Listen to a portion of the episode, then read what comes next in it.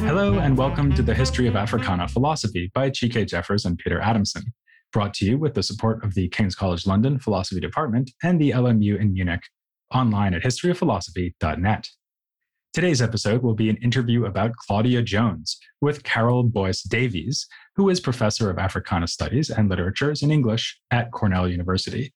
Hello, Professor Boyce Davies. Thank you for coming on the podcast. Hi, thank you for asking me. Maybe we can start out by setting some context for the work of Claudia Jones. So, can I first ask you to say something about the approach that communists in general in the United States during Jones's time were taking to what was then called the Negro problem? From all the work that I've done so far, one does not get like a fixed logic of participation in communist movement only on the basis of class. One consistently gets a conjunction in which race and class operate simultaneously.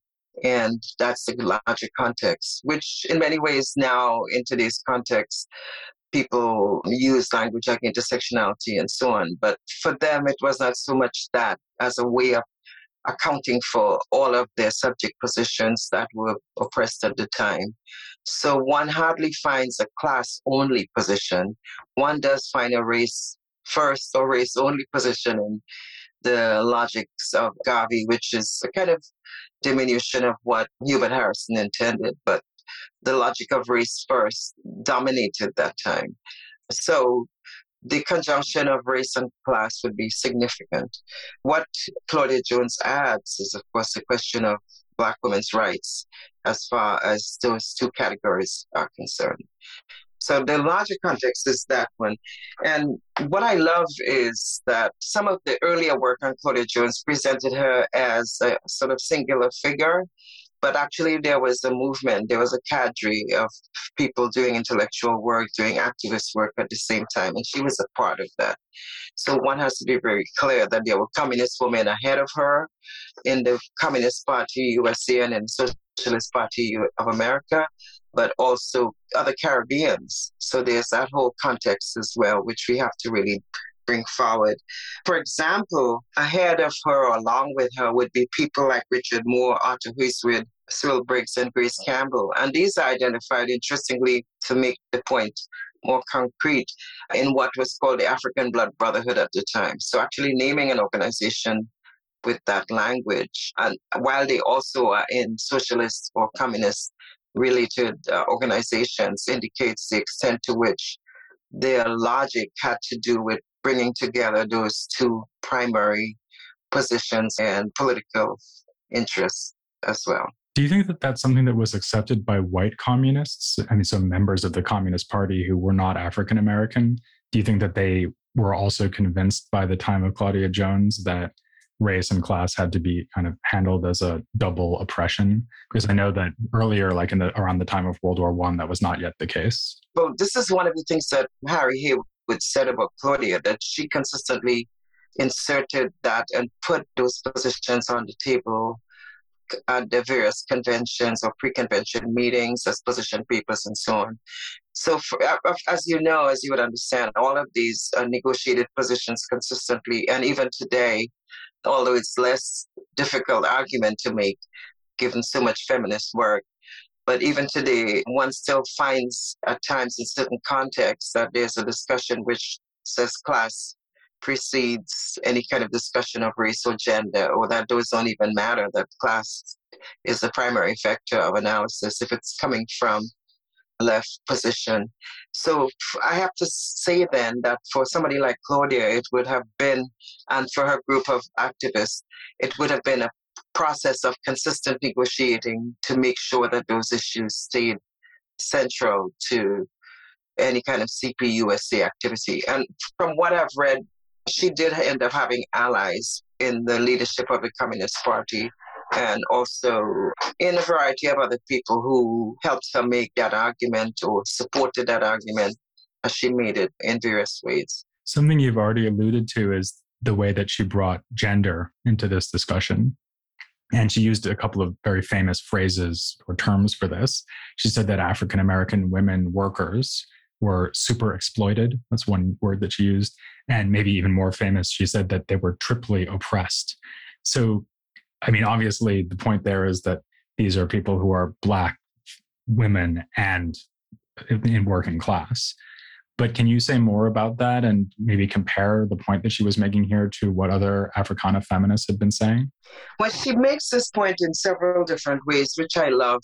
One of the things I think we should say first is that for a long time, she would argue the logic of women constituting half the world, half the nation, she would say, and therefore deserve half of the world's resources or access to these resources.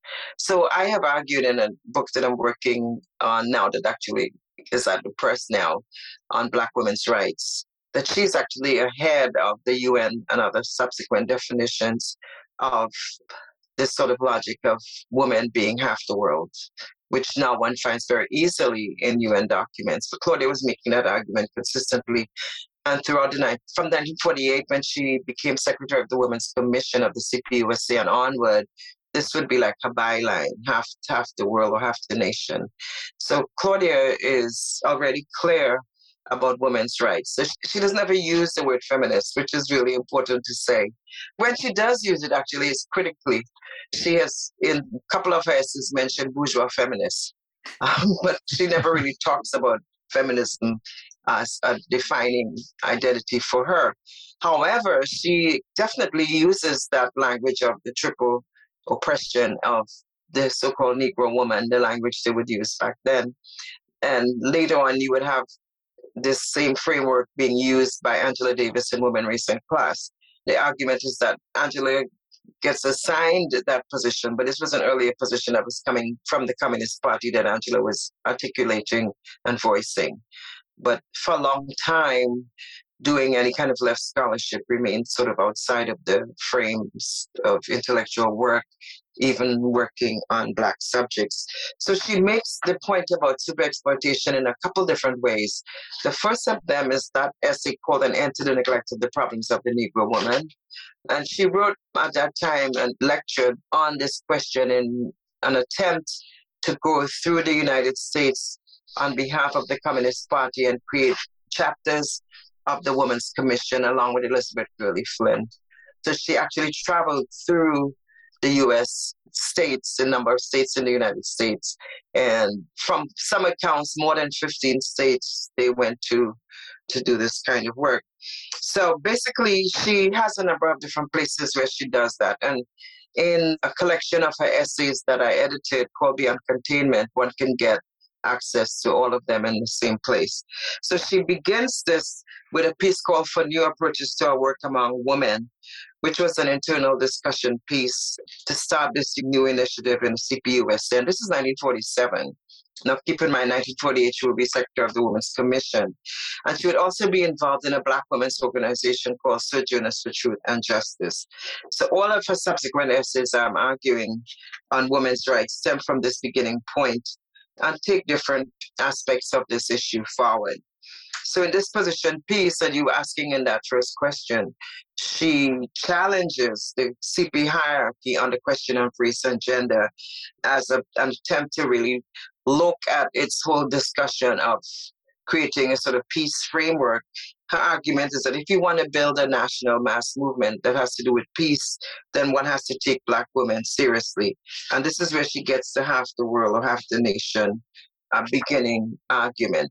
So from there, from this for new approaches to work among women, that's the first one I'd recommend, 1947. The next major piece would be an end to the neglect of the problems of Negro woman, which is probably the most popularly anthologized of her essays, right? Um, and she wrote this when she was, as I indicated, secretary of the CPUSA. And basically, she's arguing there that any kind of political movement, any kind of analysis, any kind of construct which is looking at Black experience or women's experience in general terms, has to really pay attention to the fact that the neglect of the Black woman means that it's an incomplete discourse. So this is where she does that. And in that essay, she has a section called Key Issues, which is an important summary of some of her positions, where she talked about the questions of employment for Black women, that fact the Black woman was still relegated to domestic work in most contexts, and that there's a tendency not to really see them as leaders in the Communist Party. And I found that interesting. And this is how I use it in my other work, the, my forthcoming work, because she's actually talking about leadership as well. Now we talk about Black women getting to political leadership in different kinds of contexts. But she's already saying that if you're having any kind of political movement, how can you not have Black women in it? You do get that super exploitation essay, more super exploitation thesis. We do get that super exploitation thesis more fully worked out in her piece called We Seek Full Equality in 1949, which is interesting, which pushed the idea of the rights of half the nation has to be equal participation of Black women and women in general in all frameworks. There she outlined the theoretical position of women in the CPUSA, but also in the larger community. And this super exploitation thesis becomes really important because she's arguing there that Black woman, just as you have in Marxist analysis, like the exploitation thesis worked out through the questions of surplus labor and so on.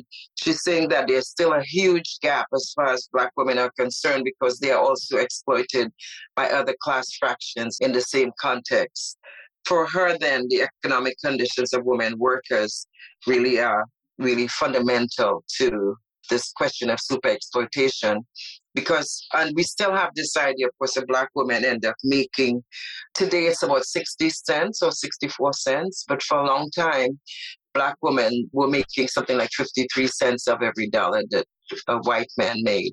So actually doing extra work or more work with receiving less money. So for her, the super exploitation of the black woman is revealed in that as a woman, she receives less than equal pay for equal work with men, but that the majority of black women also get less than half the pay of white women as well in the time period that she's writing that particular argument. So she took then the classic Marxist theory of super exploitation and extends it to include the black woman's condition, articulating how this works in the person of the black woman located as she was in society and I would argue still is among the most exploited and underpaid of workers the one whose labor is exploited consistently. The black woman's labor then is multiply extracted, she wants to say, and is never remunerated in any way comparable to her labor power nor the labor she's assumed to deliver in and out of the home. So for me, that's where this whole logic of the full emancipation of black women comes into play. Right. Yeah. And uh, as you say, the statistics bear out the fact that this is still an issue yes. generations after she was writing about this. Yeah, and many locations. I was doing a presentation for Caribbean Labor Organization, and that issue came up as well that women, even in Trinidad, with the, the activist women doing work in labor organizations, the question of the logic of, of women getting equal pay for work is still pretty much an issue that is consistently raised. One finds what is happening now, though, interestingly, and this is where class comes in, I suppose, is that you have certain women in certain classes, let's say medical doctors or bank managers or so on, able now to reach the level where they can have some sort of financial parity with men. But when you go down the ladder to look at laboring women, women working in restaurants, women working in as domestic workers in agricultural work and so on, there's still a huge glaring disparity. So we do have some class movement of certain fractions of black women. And this happens, of course, as well in the United States for sure, right? But you have people who are able to make it in. If you don't disaggregate and you look at the larger spectrum then of, of where women are located financially, this because of that disparity, you still have a lower reference point for how much money a black women make in general in relation to men and how much money black women make in relation to men. You actually just talked about a whole bunch of her essays. And I wanted to ask you about one of the other essays that is actually in the anthology that you edited, which is called On the Right to Self Determination for the Negro People in the Black Belt. And I mean, they're the the point of the essay is right in the title. So I was wondering if you could just tell us what she meant by self determination in this context. Like, should we literally imagine that an independent political state is going to be founded within the United States? Is that the goal? Not really. Uh, basically, she is working with the idea that Black people in the United States constitute an oppressed nation. And that oppressed nation thesis would run in a few different directions. People like Malcolm X would make that argument as well subsequently. In a number of contexts, then, Black people, it's a kind of internal colonization discussion that comes up in this context. And that's pretty much where she's going with that argument. But basically, she's saying that Black people in the South at that time had no kind of control over their labor, right? They were still being lynched. So the question of terrorism against black people was still being raised. They were not able to vote, right, as you know. And the question of voting is again is so prominently brought forward again in the ways in which the right wing states in the South and Midwest United States and are still really activating some of those older positions. So we see how close we are still to some of those uh, questions of disenfranchisement.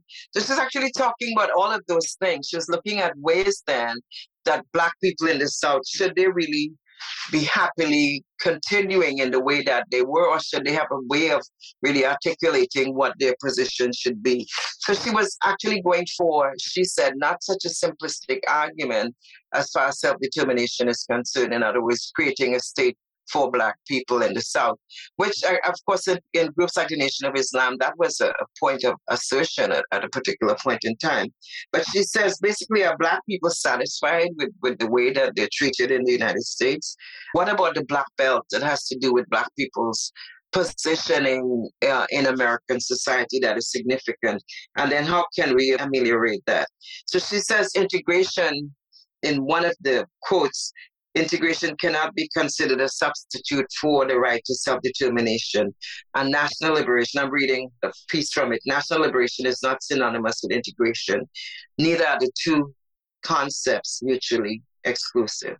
So she said, this doesn't mean a merger, right, or an assimilative process that takes place. In general sense, the struggle for integration waged today by the Negro people is directed at achieving equal rights, economic, political, and social.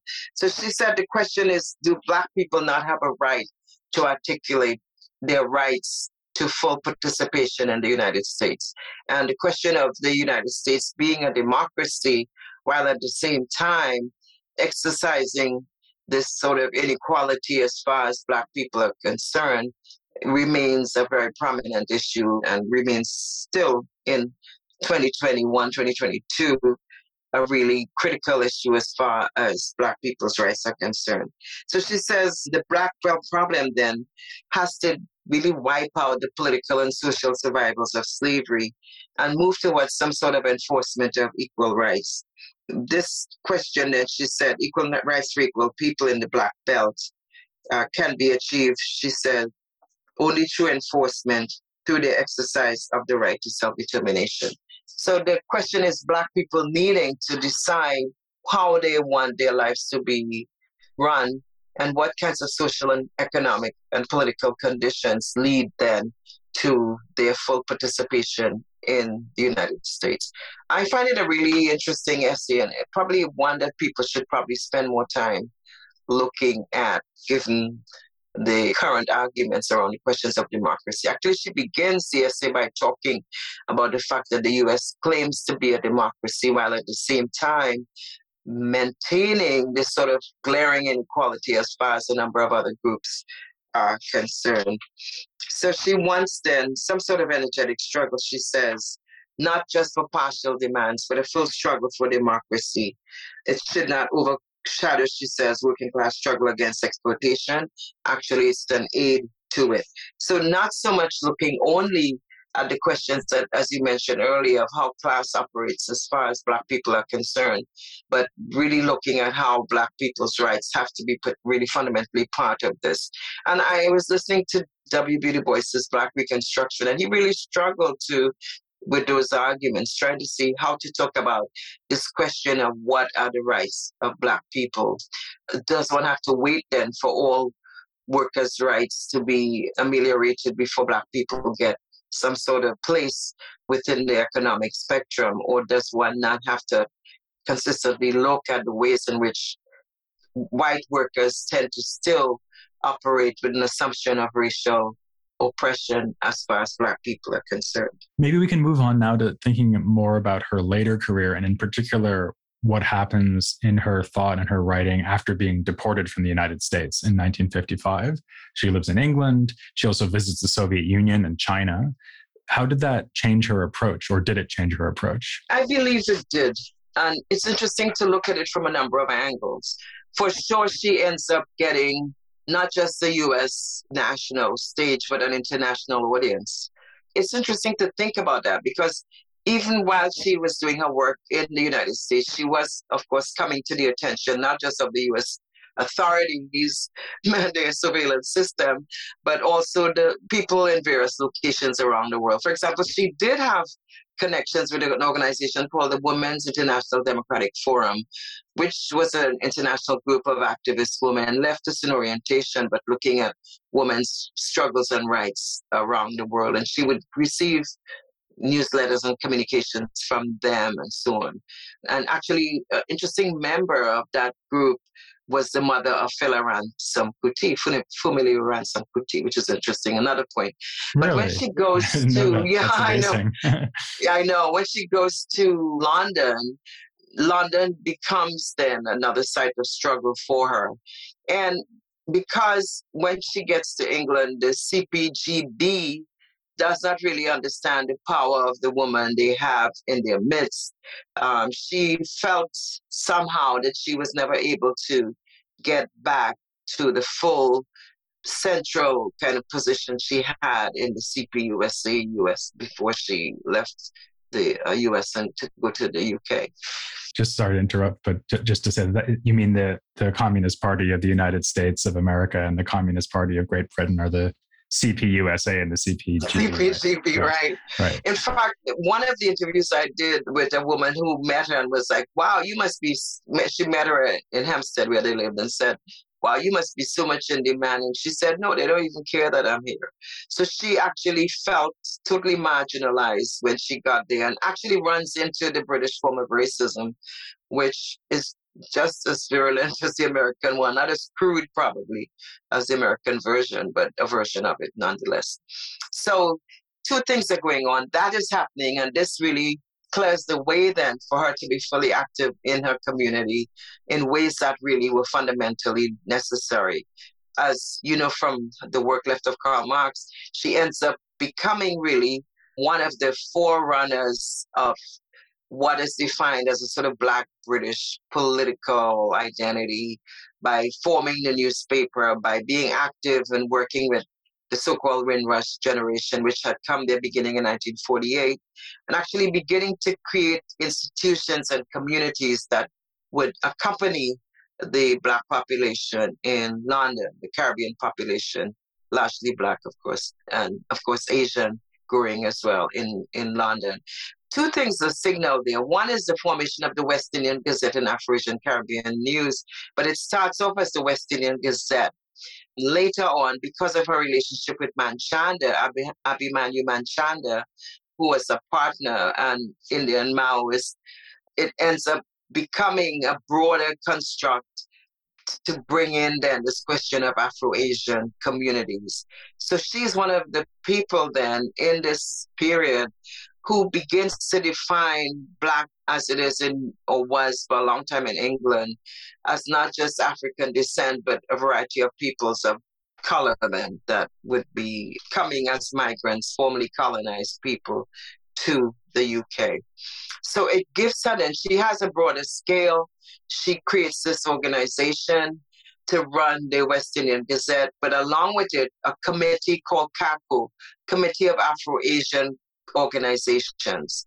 So it's a kind of interesting model that she uses. Sadly, and this is the, the saddest point about this whole thing, is that she dies before a lot of this is realized. She travels to China, meets Chairman Mao, and she's gradually moving away then from this sort of hardline communist position she would have had in the United States and becoming much more of a Pan Africanist, much more of an internationalist in another sense able to see and work with how culture operates as she does with the Caribbean Carnival, able to really work and use her experience of dealing with racism in the United States to really ameliorate the really hardcore racism that Caribbeans were beginning to encounter as they get to the UK, this sort of motherland that doesn't become much a home, right? So I think all of those things are happening, and it's quite an exciting period for her. Sadly, she dies in December 1964. One thing you've also pointed out in your book on Jones is that after her death, she kind of falls out of the story a little bit. And to the extent that uh, scholars like yourself have had to really recover her and point out her importance. But how big was her impact around the end of her life after her death? Why do you think that she didn't have more of a lasting legacy immediately after her death? Is it just because she died so young? Uh, I think a couple things. One, and I'm really clear about this one, the idea from the U.S. surveillance authorities, the FBI, and so on, was that she should be erased. Uh, so this, my point was that this whole question of recovering the black subject that I use in different ways in in Left of Karl Marx is pretty much to argue that that the logic was that she should be erased. But my point is that it's not just Claudia who is erased. It's a whole generation of other Black left uh, intellectuals and activists at the same time. So one still had then a sort of residual Cold War politics operating, even in Black communities, which, as far as I know, for a long time did not really pay attention to or look at a range of Black left individuals. Or if they were there, they tried to normalize them as you know as just really doing black work. So until you get to the work of gerald horne who really talks about this question of black and red and really looks at the labor history and the labor questions you don't really get a full robin kelley as well robin d.g kelley as well who does some of that work. You don't really get a full assessment then of the extent to which a left position was also fundamental to Black experience. One gets largely the cultural nationalist position or the Black racial position, but you, again, as I started, Angela Davis ends up being seen then as a lone figure, but not as somebody who was part of a larger historical context and social movement, which included a lot more other people than the ones identified and known. So, what is really wonderful in this period is that you have another generation, post Cold War generation of young scholars who are doing a lot of work to find and examine and create works which study the various Black left figures who were left out. So, my point is that this was deliberate. Yeah, that would be a great point to end on. But there's one thing I feel like I just have to ask you because you've done a lot of work with actual physical archival records, so even Jones's personal papers. And I think our listeners would be fascinated, and I would be fascinated to hear what it's like to work with materials like that. And as an intellectual historian, what is it like to actually, you know, get to deal with the physical objects that Claudia Jones was, you know, writing on with her own hand and so on, as opposed to just doing what I've done, which is to read published books about her by people like wow. you. right. I'm, I'm really proud that you called me an intellectual historian because I find myself as that. But that's okay. Thank you. It's a kind of labor of love and joy. It's like discovery. In this process, for me, finding the material and each discovery uh, of her elevated her importance to me in, in so many different ways. In other words, the more one studies her, the more one studies Claudia Jones, the more one finds material that lets you know that this woman was so significant. So, in other words, I started with an even lesser view of her than I left with. So the archival work, like it's like filling in the blanks, giving you pieces of a puzzle, adding information, finding backstories, and and I imagine that there's so many more pieces to this that younger scholars will find out for example, when I was doing my research, Gerald Horne kept saying, I'm sure there's a lot of stuff in archives in Moscow on her. And of course, I haven't had a chance to do that. One of my grad students is working on Jones in China as part of his larger project about Black women and internationalism in China. So Zifeng Liu is his name. So look out for his work later on. But so you have a number of people who are beginning to go back in and find more material. And I'm suggesting then to young scholars and readers in your listening audience that there's a lot more work to be done. That do not assume that the scholarship that one receives is finite. The archival process always turns up more material. In fact, when I was finished writing, I was pleasantly surprised to get additional more material. Somebody sent me a poem that Andrew Salkey wrote about Claudia Jones, which then uh, has the whole question of rock and water, which becomes the title of the Pinnock uh, play later on. So it's an ongoing process. All kinds of bits and pieces of material, archival material, is available in in these different locations. The ones that I've worked with are going to go to the National Library of Trinidad and Tobago because I thought that because of her birth in Trinidad and Tobago, there should also be some materials there as well. So we need to be careful about maintaining archives and also finding materials and doing the work to uncover as much as we can. Well, that really is a good note to end on. So I will uh, wrap it up there. Uh, thank you very much, Carole Boyce Davies, for coming on the podcast. Thank you. It's my pleasure talking with you. Next time, we're actually going to be looking at another figure who went into exile from the United States and who's often thought to have changed his ideas and approach to some of the same issues, and that's Richard Wright. So we'll be looking at him and his famous novel native son next time. So please join me and Chike for that next time here on the history of Africana philosophy.